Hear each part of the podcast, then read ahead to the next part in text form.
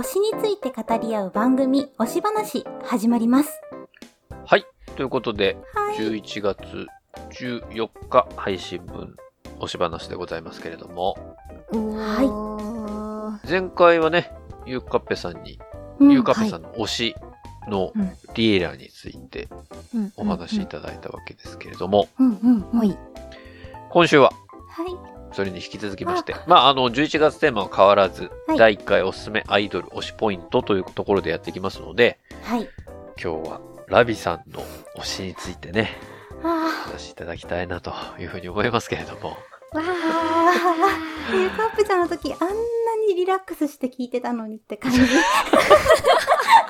緊張しなくていいんですよ。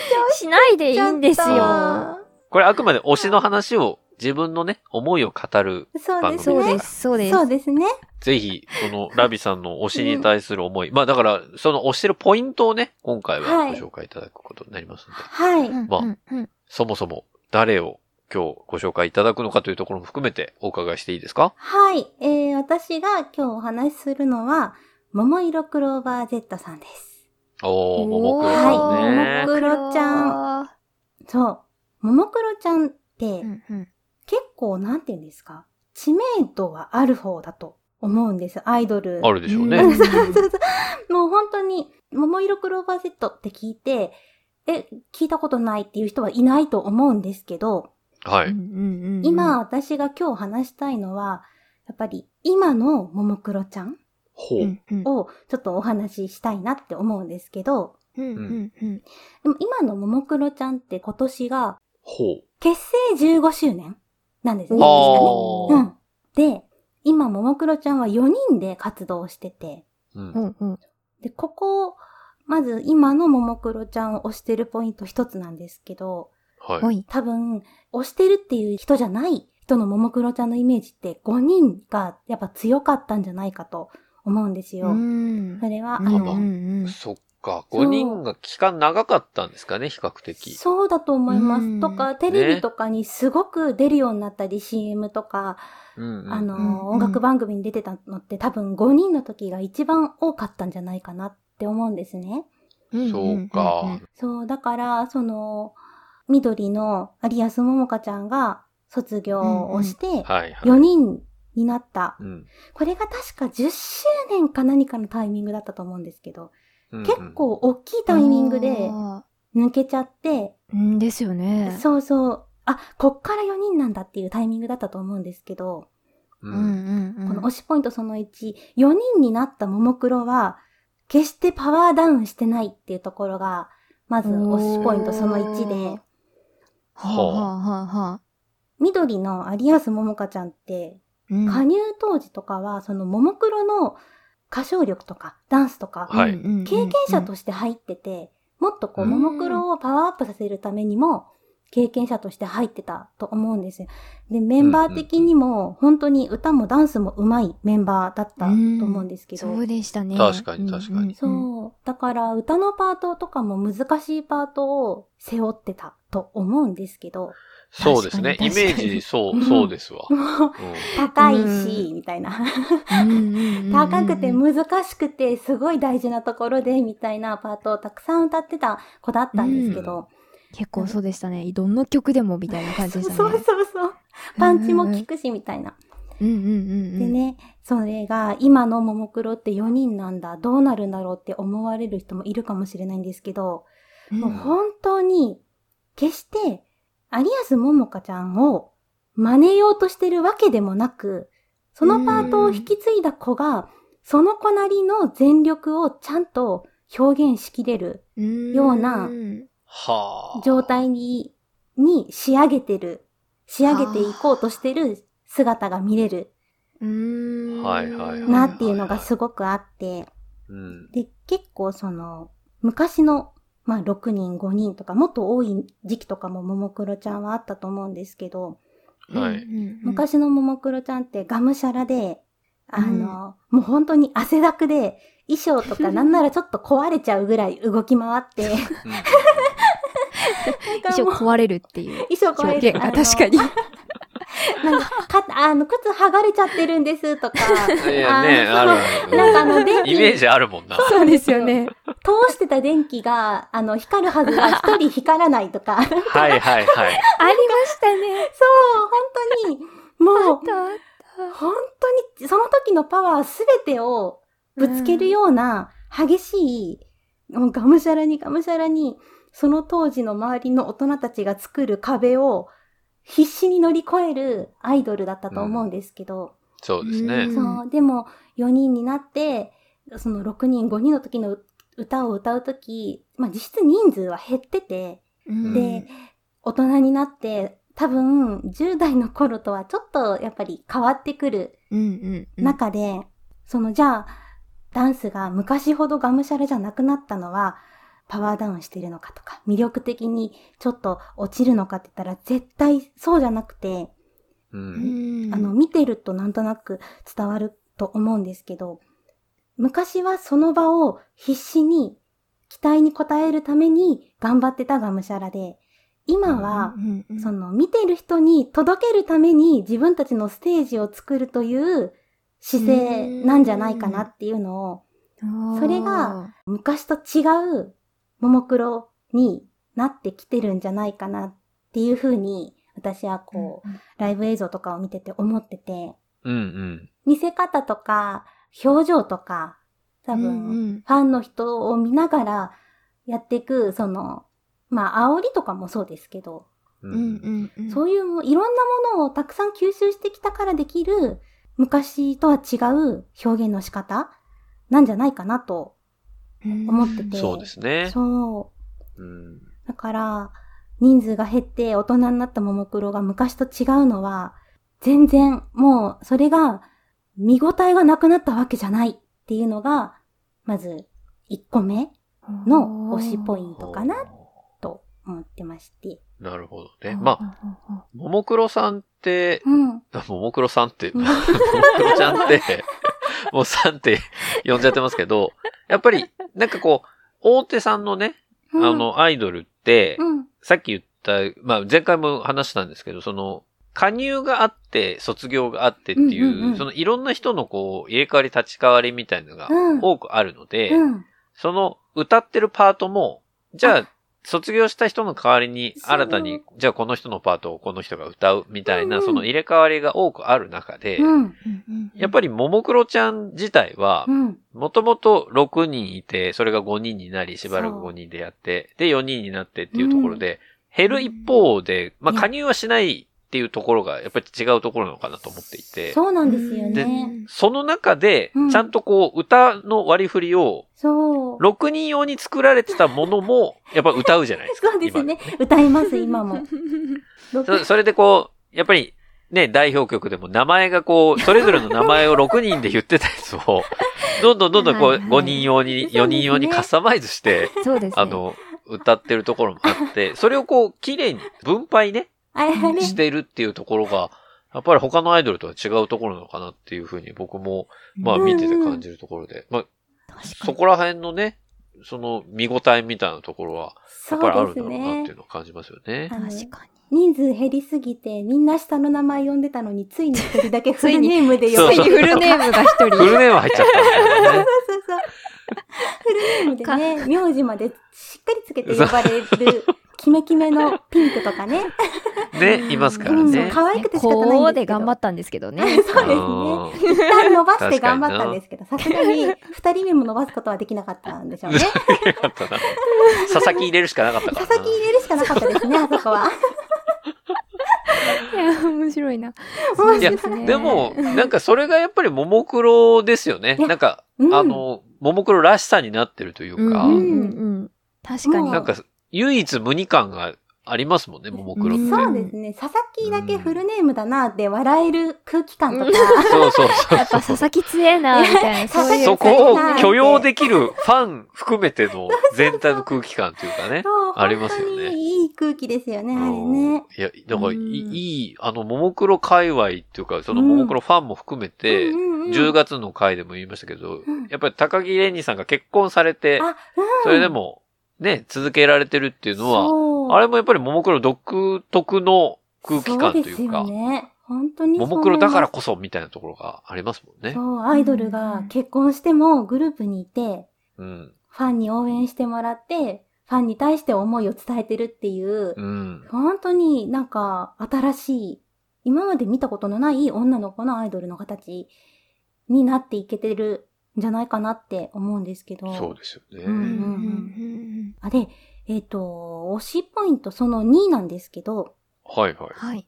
だ多分、どのアイドルさんもそうではあるんですけど、特にちょっと、ももクロちゃんを見てて思うのが、ライブの時に、CD よりも私はライブ映像を見る方が好きなんですけど、うんうんももクロちゃんってライブの時の歌詞を噛み砕いてる様子がすごく見えるというか、その時歌ってる歌詞の言葉とか、まあ、それがこと、歌詞の内容が振りに現れてるものもあると思うんで、それが表現になることもあると思うんですけど、はい。うんうんなんかもう本当に、この歌を歌ってるんだよっていう形だけじゃなくて、もうそこにある歌詞に含まれる言葉を本当にその場で想像してというか、もあ本当に心からそれを言葉として発してるのが見えるところあ。はいはい。わかりますうんわかりますか？わかります。あ、嬉しい。そう。そこがすごく、ももクロちゃんのライブ映像を見てて、くっと惹かれる推しポイントだなと思ってて。うんうん。なんか、うん。他の、まあ、アイドルさんでもそうなんでしょうけど、うん。特に、やっぱりこう、目が真剣ですよね。歌ってる時うんは。そうなんですよ。確かに確かに。本当に。なんか、一つ一つ言葉をちゃんと紡いでるというか、うんもう本当に自分の心の底から、その言葉を言ってます、歌ってますっていうような感じで、うん確かにライブは歌われてるなっていうのは感じるから、もう今おっしゃっていただいたことはすごく納得感ありますね。そうなんです。うんそれを見てると、なんかもう、直に届くというか、はいはい。なんか歌がいいなとか、ダンス可愛いなとか、ももクロちゃんの、まあビジュアルが好きな方ももちろんいると思うし、いろんな推し方もあると思うんですけど、その中でもやっぱり、本当にまっすぐにこの言葉を心から思って、心からファンに届けようとしてるのがうん、ちゃんと噛み締めるように見えるというか、うん確かにもうあね。の、落ちサビを、かなこちゃんが歌うところとかも、あ、もう泣いちゃうのって思うぐらい、心があわかるってこもってたりとすっごいか。わかるわ。はいはいはいはい。目に浮かんできますもんね、あのそうそうなんですよ。感じがね。なんかもう、確かに。恋愛の曲だったら、まあちょっと、どう、これをアイドルに対して言うのはどうかと思うんですけど、本当にそんな恋愛をしてきたのかなって思うぐらい、心の底から、例えば好きっていうワードだったら好きっていう言葉に思いがこもってて、でも多分、うんそれと同時に、この言葉をちゃんと目の前のもののふさんに向かって。思いを込めてるんだろうなっていうのも、すごくしっかり伝わる、うまく歌おうっていうことだけじゃない、うん。歌とかライブとかに対する姿勢うん、が、本当にそこに注目して見てもらえたら嬉しいなっていう推しポイント。嬉しいなっていう。嬉しいな運営の人の立場みたいな感じでね、目線になっちゃってますけどね。ぜひとも、ぜひとも、ぜひとも。でもなんかちょっといい意味でその昔のがむしゃらさみたいなのがうんそこにも残ってるみたいな感じありますよね。確かに。そうですね。こう真摯にがむしゃらに歌うみたいなうんうんのがやっぱりなんかあるんでしょうね。魂というか、もの、ももクロの魂みたいなところに。うん。なんか魂っていうのが確かにすごいしっくりくるそうですね。うんうん。うん本当に、ずっと真剣、もう何年も何年もずっと、まっすぐ、ももクロに向き合って、もののふに向き合ってる、だろうなって。うんだから、噛み締めるように全てを歌うんだろうなって思いますね。うんうんうんうん。あと、これ三つ目なんですけど、推しポイント三つ目はい。は、やっぱり、それぞれのメンバーのキャラが個性的っていうところそうですね。ね。それはそう。ん間違いないわ。キャラかぶりもなければ、うんみんな本当に歌の面でも、キャラクターの面でもそうだと思うんですけど、本当に個性的で、で、ですね。まあね、ちょっと人数が減っちゃって、今、もう色とか、赤、黄色、ピンク、紫っていうすごい偏り方とかしちゃってて。まあね、ちょっと暖色系が多いなって そう感じですね。もうなんだかあったかい色になっちゃって。そう水色と緑が卒業したからね。確かにち。ゃったから、ちょ確かにっな。と、色味の偏りはあるんですけど、は 例えば、まあ、赤のかなこちゃんで言うと、うんうんうん。10月のテーマの時のももクロちゃんの話でもうん出てたんですけど、はい。キューティクルボイス、い。うんあれも本当に、女性にも声変わりあるはずなんですけど、本当にあの声が、あのまんま大人になれてることの、確そかにね。う、ありがたさ。昔はその女性アイドルとかいろいろあのこう見てるんですけど、やっぱり途中で喉を潰しちゃったりとか、あの、うん手術をして声がちょっと変わったりとか、もう声が戻らなかったりとか、いろんな方を見てきたんですけど、うん。ももクロちゃんの歌とかキーがすごく高いのが維持されたりするのに、うん。本当にみんな喉を潰さずに、確かかなこちゃんのあの声もあのまんま大人になってくれて、本当にありがとうって感じなんですけど、あ 確かに、確かに。に。オタク出てきてるな。りがとう、ありがとう。いやでもありがとうだな、ありがとう確かに。なんです。幸あれと同じやつ。そうそう。ありがとうありがと確かにそうな。確かにな。うんうん。ちっちゃい頃から変わんないですよね、声質。変わんないっす変わんないねですよ。ねよく考えたら15年経ってるわけですかう。ら。もう、大人の女性ですからね。そうですねそう。でも、あのまんまの声、もう声だけ聞いたら昔のままじゃないかって思っちゃうぐらいうん。変わらない。すごいな。うん。確かに。で、そう、あとはまあ、4人になったんですけど、やっぱり、かなこちゃんってセンターなんだなって思わせてくれる、うんこれはオーラとはちょっと違うのかな？オーラっていうと他の3人にもオーラはすごくあると思うから、あれなんだけど、うんやっぱりセンターが似合う、うん。桃色クローバーの赤って感じがすごく魅力的。そう、だなうんと思ううんうんうん。わかります。そう。あとはそうですね。黄色のしおりんだと、うんうんうん。他の3人と比べてしおりんだけ声がちょっと落ち着いてるような気がするんですね。他のメンバーぽい声してましたね。そうなんですよ。で、うんうんうん多分、しおりんが一番昔と今違うんじゃないかなって。あの、昔はすごく妹キャラでちっちゃかったのに、なんか、すごく背も伸びて、スタイルも良くなって、そうお姉さんになっちゃって。そうでした、そういえば。そうね。15年間見てるとそうなりますわね。そうですね。妹キャラだったなっていう。みんなの妹って言ってたのに、気づいたら若大将になってて。若大将になってる、そういえば。でも、しおりんっていつも、ある歌で、あの、バランサーっていう言葉が出てくるんですけど、本当ももクロのバランサーで、はいはいはい。いつも、いい意味でフラットで、いい意味で安定感があって、確かにねそう。で、やっぱり、しおりんの声があるから、ある意味あの、本当に可愛い声だけじゃない、キュッとこう、うん。しっとりとした締まり方をするんじゃないかなって思ってて、うん、確かに。で、あとは、ピンクのアーリンは、うん。やっぱもう、あいこの子一生ブレずにアイドルでいてくれるんじゃないかなっていう信頼感。それはある。確かに。ありますね。やっぱりアイドルとして表現するものとか、自分に求められてるものとか、ももクロとしてやらなきゃいけないこととか、たくさんある中で、本当によくわかってて、それをうん表現できる、うんこううんうん。噛み砕く能力も、出す能力も、すごく持ってるんだろうなって、アーリンは見てて思いますね。確かにそうです。なんか、ああ見えて冷静だな、みたいな時多いですよね。うんあの子うんあるね。最年少なのに一番大人かもしれないこととか思ったり。あと、なんか自分に、ああいう、すごい可愛い感じ、うん。だけどうん。ちゃんと自分の中に芯を持ってる感じしますもんね。うん、そうですよね。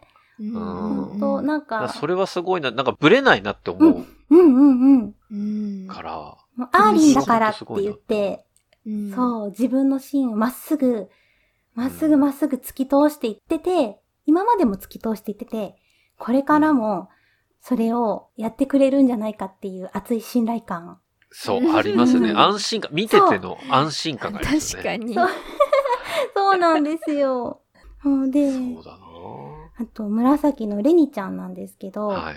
うんレニちゃんが多分5人の頃のももクロを知ってる人が見たら、一番びっくりするんじゃないかなって思うんですけど、うんもう歌とかスキルアップが一番すごかったんじゃないかなというか、へーなんかあ昔のはいはいはいレニちゃんって、あの、関連少女って言って、わーって変なフレーズとかも歌ったりとか、はいはいはい変顔したりとか、うんうん。ありましたね。そう。でも、レニちゃんの歌声とか、今の最近の曲とか聞くと思うんですけど、なんか本当に優しくて、あの、可愛くて、あったかくて、人に、相手に寄り添うような歌い方ができる声質だったり、本人の多分性格とかもあると思うんですけど、うんうん。それを今のももクロちゃんでしっかり発揮できてるんだろうなっていうのをすごい感じてて、うんうんうんうん。あ、なんか、あの昔のレニちゃんを知ってる人が今見たらびっくりするだろうなって思うような、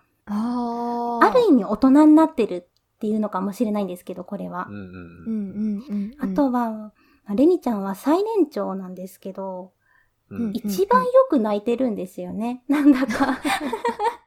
でもそのぶ、それだけ、あの、ももクロへの愛とか、メンバーへの愛とか、ものの風への愛みたいなのを、本当にもうまっすぐ、頑張って隠したりとかせずに、もう溢れ出たら溢れ出たまんま表現する子なんだなっていうのもうん見てて思ってて、うんうんうんうんそういうまっすぐさが、やっぱ応援したくなる、また一つになるんじゃないかなって。まあ魅力ですよ。よね、それもうんね。そうなんです確かよ。に。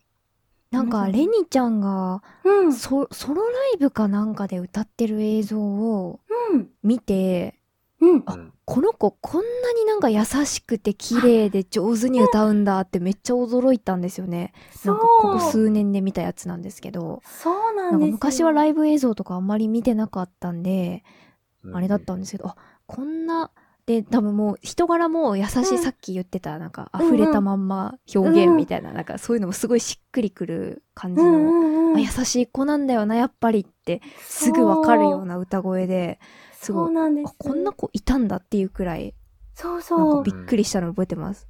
なんか昔のレニちゃんって本当変顔をしたり、同情をすくいしたり。ね、そうでしたよあ、ね土。壌すくいしてたな、そういえば。してた。鉄砲玉みたいな子だったじゃないですか。うんパーンってこうでもなんかみんなの元気レベルに、うん。こう合わせてたというか、うんうん。ああの当時の、その時の私の立ち位置はここなんだっていうのを理解してやってた感じはそうですね。あるなと思ってて、あうん僕もすごく好きだったし、確かにいじられキャラみたいな感じで。うんうんうん。なんか、頑張ってたんだろうなって、あの、悪い意味じゃないんですけど、はいはいはい。うんあの時はあの時で、あね。の時のももクロにとって、自分がこうするのは、みんなが楽しんでくれることだっていう考えで、そうねうんうんすごく一生懸命だったんですよねみんながねうんがむしゃらだったんだと思うんですよ。そうそう、まさにね。そう。それが少しずつこう、肩の荷が下りるというか、抜けてった今のレニちゃんの表現は、レニちゃんの心の底から出る優しさとかが現れるんじゃ、現れてるんじゃないかなって、いつも見て、思ってて。なんかこれからさらにう、ん。もう今でもいいんでしょうけど、どんどんどんどんまた違ったももクロが見れそうで楽しみですね。そうなんです。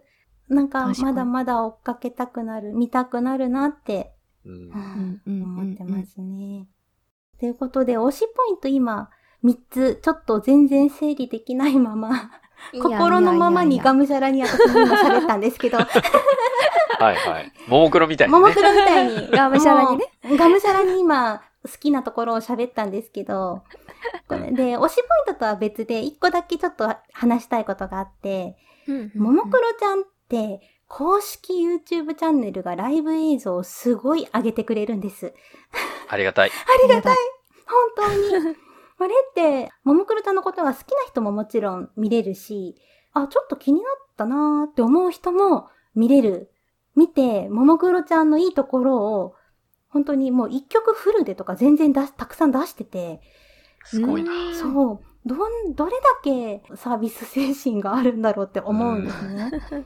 もうだから、ぜひぜひ、ももクロちゃんの公式 YouTube、ライブ映像を、なんかちょっとでも心を込めて歌うってなんだろうとか、なんか、ちょっとでも気になったら、ちょびっと見に行ってもらえたら嬉しいなーというところで、ちょっと私の今回の推しポイントは、終わらせていただきたいと思っております。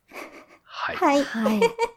ありがとうございます。ありがとうございます。あーご清聴ありがとうございました。プレゼンテーションみたいにね、なりましたけどまあまあめっちゃでもショート動画出してる。見てみよいや、本当に。すごいな。まあ、15年やってるからこそっていうところもあるんでしょうけどね。で、しかも、ねずっと同じメンバーっていうところがやっぱりすごいですよ。ね。もう、うんあの、蓋開けたら、今上がってる YouTube のこの曲とこの曲とこの曲聴いてくださいって言いたいところなんですけど、まあさすがにちょっとあんまりあれかなとかいろいろ考えたりして、だから、あの、気になったら、ライブって書いてあるのをポチって押してもらえたらな、ぐらいで、ちょっととどめときますね。そういつかちょっと垣間見ていただいて、うん今のももクロどうなんだろうなっていうのをぜひ、すぐ体験できますね、皆さん。YouTube ですから。YouTube でポチです。はい。はい。はい今のこの押し話の話をちょっと止めて YouTube に行っていただいても大丈夫です。大丈夫です。大丈夫です。ね。ぜひ、ももクロをね、皆さん体感していただきたいなというふうに思いますけれどもね。う。うんうん。はい。